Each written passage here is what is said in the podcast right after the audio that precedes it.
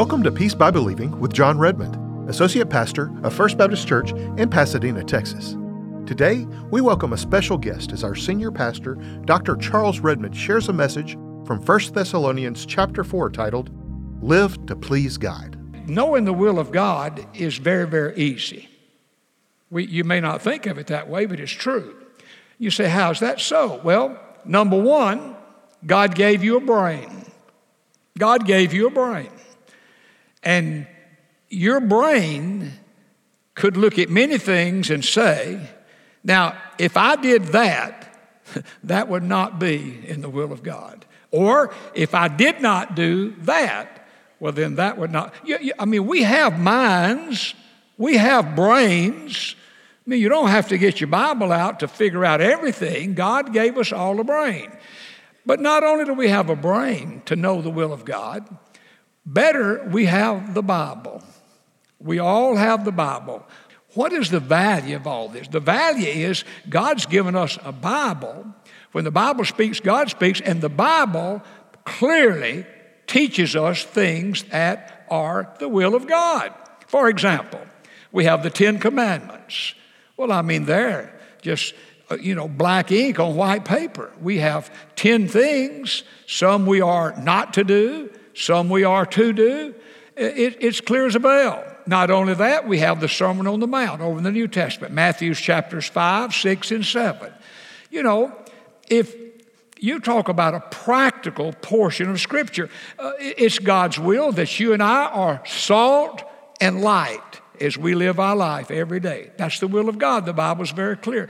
The Bible says we're to pray. The Bible in the Sermon on the Mount talks about forgiveness. The Bible talks about not judging other people. So you have you have three chapters in the Gospel of Matthew that just are filled with things that are the will of God. And then we have these other books in the New Testament. And in these books, there are some verses and passages that say, literally, this is the will of God. I mean, those words are there in black ink on white paper. And it's exciting to me, for example. It's the will of God that people be saved. The Bible says God's not willing that any should perish. So it's God's will uh, Jesus came into the world to save sinners. That is the will of God.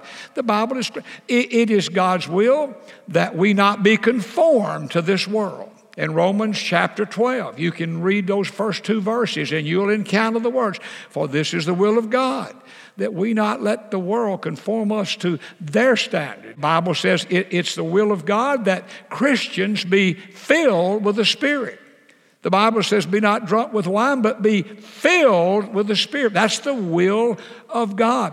It is the will of God that Christians submit to governing authorities. In fact, the Bible is just crystal clear about that. It even has the words, For this is the will of God. Now, if our government authorities they may make a ruling that opposes what God teaches, that's a different matter. But I'm saying to you, as Christian people, you know, whether whatever government authority it, it is, the Word of God says it's His will that we obey those authorities. Now, this morning, I want us to think about something the Bible clearly says is the will of God that is mentioned seldom. And I'm talking about what the Bible has to say about sanctification being the will of God. Now, if you'll open your Bible to 1 Thessalonians, the Apostle Paul, when he left Philippi, he and Silas left Philippi, they traveled to Thessalonica. And when he got to Thessalonica, they immediately, on the Sabbath, went to a synagogue. Now, we're talking about a Jewish church service, is how you and I'd say it. It's a synagogue. In Philippi, there were no synagogues. There were not enough men in Philippi to have a synagogue. The Jewish law said there had to be 10 men, 10 heads of families, men, to have a synagogue in a, in a town. Well, Philippi didn't have that. And that's how Paul went out and met Lydia by the water, the river. Okay. But in Thessalonica, a huge, huge city in the day of the Apostle Paul. Here's, here's this synagogue he went in, and the Bible says on three consecutive Sundays, he went into the Jewish synagogue and reasoned with them that Christ was the Messiah. now, folks, that'd go over like a lead balloon. That'd be like somebody coming in here that doesn't believe in Jesus and having this pulpit and saying, Folks, I've come to tell you that Jesus is a hoax. Jesus is not God. Well, you and I would, that's blasphemy. We'd think, you know, what's going on here? Well, think how the Jewish people felt. Here's a man coming, and he's saying to them, You, you people are missing the boat. Jesus is a Messiah. Well, it created such an uproar that they had to get Paul and Silas out at nighttime for safety's sake. But while he was there, he started a church, and the church flourished. It grew. People were coming to Christ. And he travels on then to Athens and then to Corinth. And while in Corinth, he writes a letter. Timothy's back pastor in this church. And he writes a letter, number one, to encourage the people. You know, folks, Christians need to be encouraged. Is that not true? We all do. Well, that's why he wrote this letter. And then he wanted to express his love to them. And then he wanted to emphasize the return of Christ. In the book of First Thessalonians, in chapter 4, you have a great section of scripture on, on the return of Christ.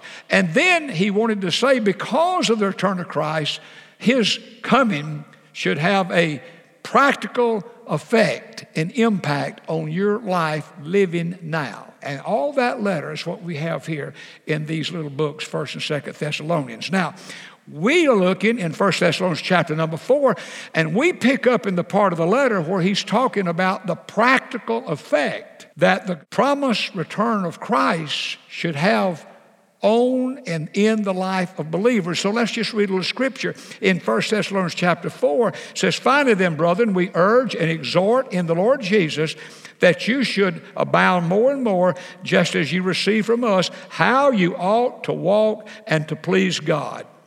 Literally, how you ought to live in a way to please God. So he's, he's saying, look, because of what's going to happen, you need to be living in a way that pleases God. He said, for you know what commandment we gave you through the Lord Jesus. Verse 3 For this is the will of God your sanctification. Now, here it is in the Bible. Here it is. It's God's will. What? Sanctification.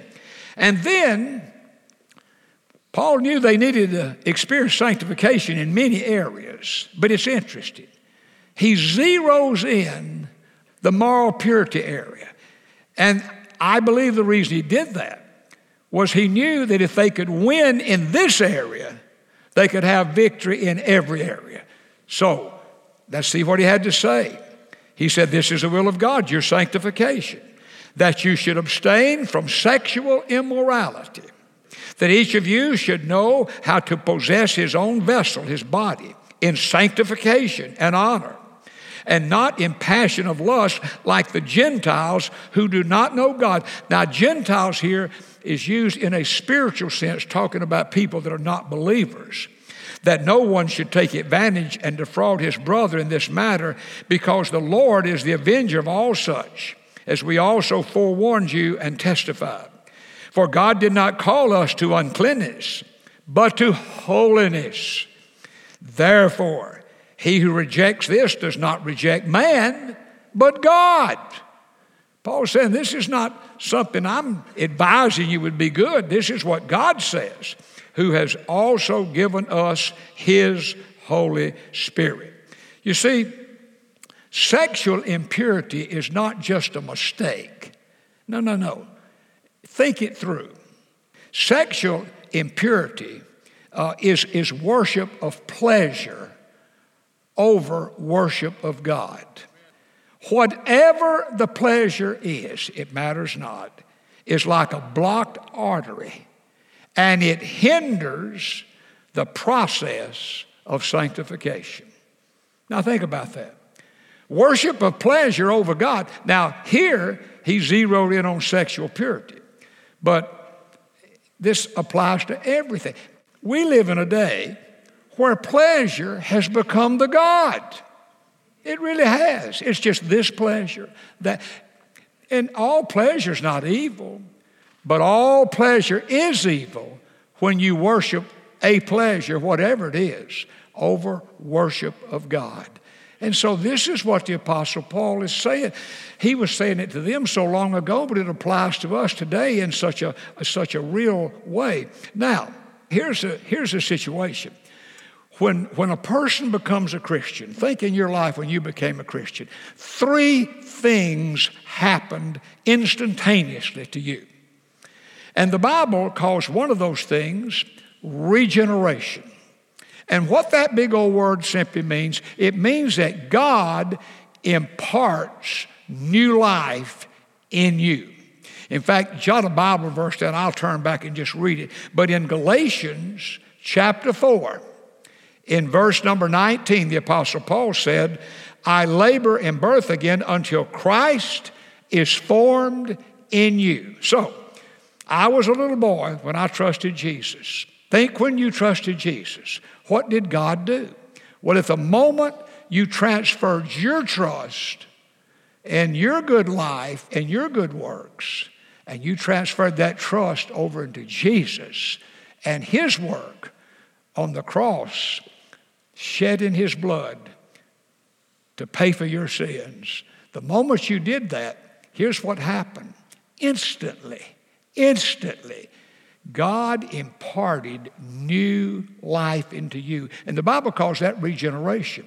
Now, a second thing that happened to you when you became a Christian was what the Bible calls justification. That's another of these big old long Bible words. And all that word really means is that God at that moment looked at all of your sins committed as forgiven it's just like as though they never had happened. That's what justification is. And then a third thing happened.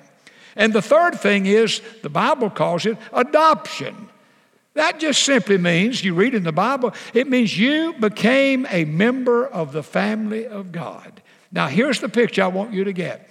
The moment you trusted Jesus, instantaneously, these three things took place in your life regeneration, justification, and adoption. Now, having said that, those three re, re, regeneration justification adoption they uh, they occur at the beginning of our christian life the remainder of your christian life the bible calls sanctification now let's think about that just quickly a moment. Just I'll just take my illustration, but you make your own illustration. I became a Christian when I was about a little. I was in my sevens. I was seven year old boy, about, maybe about seven and a half. I'll just round off say seven years old. So now that means as a little boy, and I didn't understand the word uh, regeneration, justification, sanctification. I just knew God was speaking to my little heart. I gave all of me that I knew to all of God I knew. I've never doubted that. But the point is, three things happened to me. Now, think when you became a Christian. Now, you may not know the day, date, and hour, but think of when at that time in your life you feel like, I know I made things right with God. I settled things with God. Okay, here's what happened. When you transferred faith in yourself, to your trust and faith in Jesus, God imparted new life in you. God looked at your past sins and saw them all as forgiven, just as though they'd never happened. And He adopted you into His family. All that happened. Now, my case, for 73 more years, and still ticking to the glory of God, I've been out here on this journey the Bible calls sanctification. So I've been in on this journey 73 years. Now, go back to you. When did you become a Christian? All right? That moment, until this very moment, you're living in what the Bible calls this period of sanctification. You say, well, what is sanctification? Sanctification is simply, very simply, growth in likeness to Christ. That's, I mean, it's a big old word, but that's what it means. It's just growth in likeness to Christ. It's, it's, a, it's a beautiful thing, and it, it just it, it'll never be completed. In fact, Philippians chapter 1, verse 6 says, Being confident of this very thing, that he which began a good work in you, in me, I was seven years old, will complete it on the day of Jesus Christ. In other words, you will never be complete in your sanctification until you either go to be with the Lord or that day he returns, and then we'll move to glorification. But that's where, so you're somewhere in this journey, this process of becoming more Christ like, which simply means that we are to live our life making our decisions and having a lifestyle in the likeness of Christ. That's the standard. That's what we're striving for. That's what God's plan for us is. And so we're to grow. It's, but here's the thing it's a process. Whereas regeneration and justification and adoption, they were all instantaneous. But this is a process, it's a journey, and somewhere in that journey, all of us are and heading where God has us to be. Now, here's the encouraging thing God has a role in this process of sanctification. It's not like we put our faith and trust in Jesus, we're saved. Now, okay, what I've got to do, I've got to do it all by myself. No, no, no. We have God to help us. And I wish you'd jot this down. First of all, we have God the Father. This is the good part. We have God the Father. If you turn over in chapter 5 in 1 Thessalonians and look in verse 23, it says, Now may the God of peace himself sanctify. That word just means to set apart from sin you completely. That means every part of you. And the verse says that. And your, your whole spirit, your whole soul, your whole body be preserved blameless at the coming of our Lord Jesus Christ. And so we have God the Father to help us in this process. Not only that, we have God the Son. We have God the Son. You might just jot the verse down. It's in 1 Peter chapter number 2, verse 21.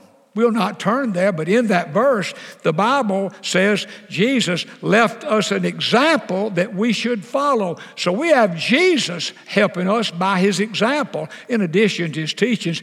And then we have God the Spirit. We have all three persons of the Trinity helping us. If you're in Thessalonians 1, turn over in 2 Thessalonians in chapter 2. It'll just be a page or two in your Bible. Second Thessalonians chapter 2, look in verse number 13. Paul said, We abound to give thanks to God always for you, beloved, by the Lord, because God from the beginning chose you for salvation through sanctification by the Spirit. So think of it this way you have God the Father, God the Son, God the Holy Spirit. Dr. Lloyd John Ogilvie Many of us read his devotional books. He's one of the greatest men of God that I ever knew. But he, he explained this. He called it the glory circle. We have the glory circle. And like we as believers are in the middle of that circle. And then we have God the Father, we have God the Son, and we have God the Spirit. What Dr. Ogilvie would say is we need to understand as we live our Christian life, we have God the Father, we have God the Son, we have God the Spirit. All three in one are helping us. He called it the glory circle. And so when you're out there battling some temptation and old flesh is trying to win over spirit, remember, uh, you're not in the battle alone. You have the glory circle, the Father, the Son, and the Spirit all working to be part to help you. But we have our role in this process. It's not like nothing we're to do. And our role, I mentioned only three things very quickly. First of all, Bible reading and meditation. You're never going to grow in the process of being in the likeness of Christ any more than you are right now not reading more Bible than you do presently in your life. And, and, and meditation. Meditation is where you, you, you think about what you've read. You, you read it. You say, what did it mean to the people of that day? And then, like, how does it apply to me today? That's the meditation part. And then prayer. That's another, that's another part of our role in sanctification. And then not only that, self-discipline. So you have to be self-disciplined to have time with God every day. It won't just happen. It won't just happen.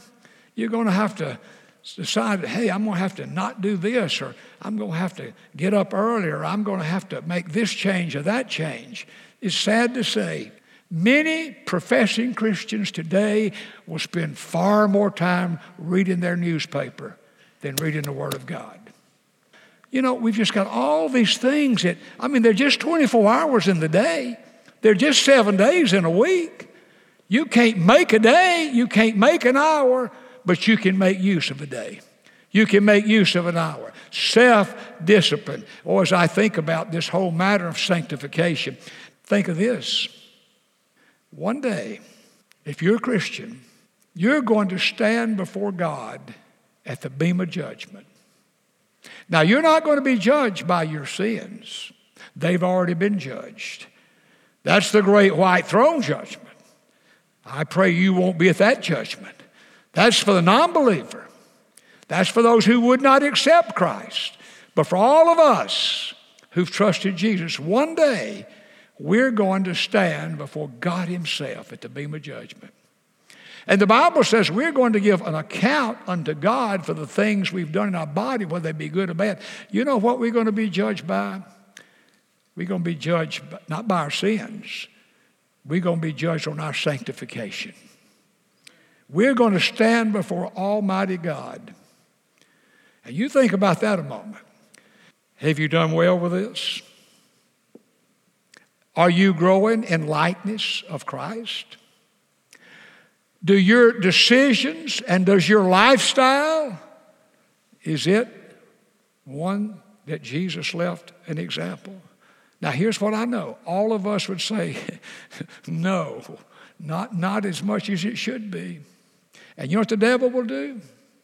He'll dump a pile of guilt because none of us are there yet. Could I have an amen to that?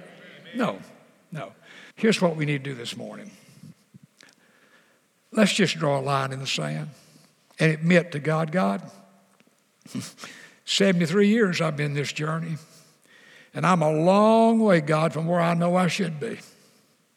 But I can't redo my 73 years, God.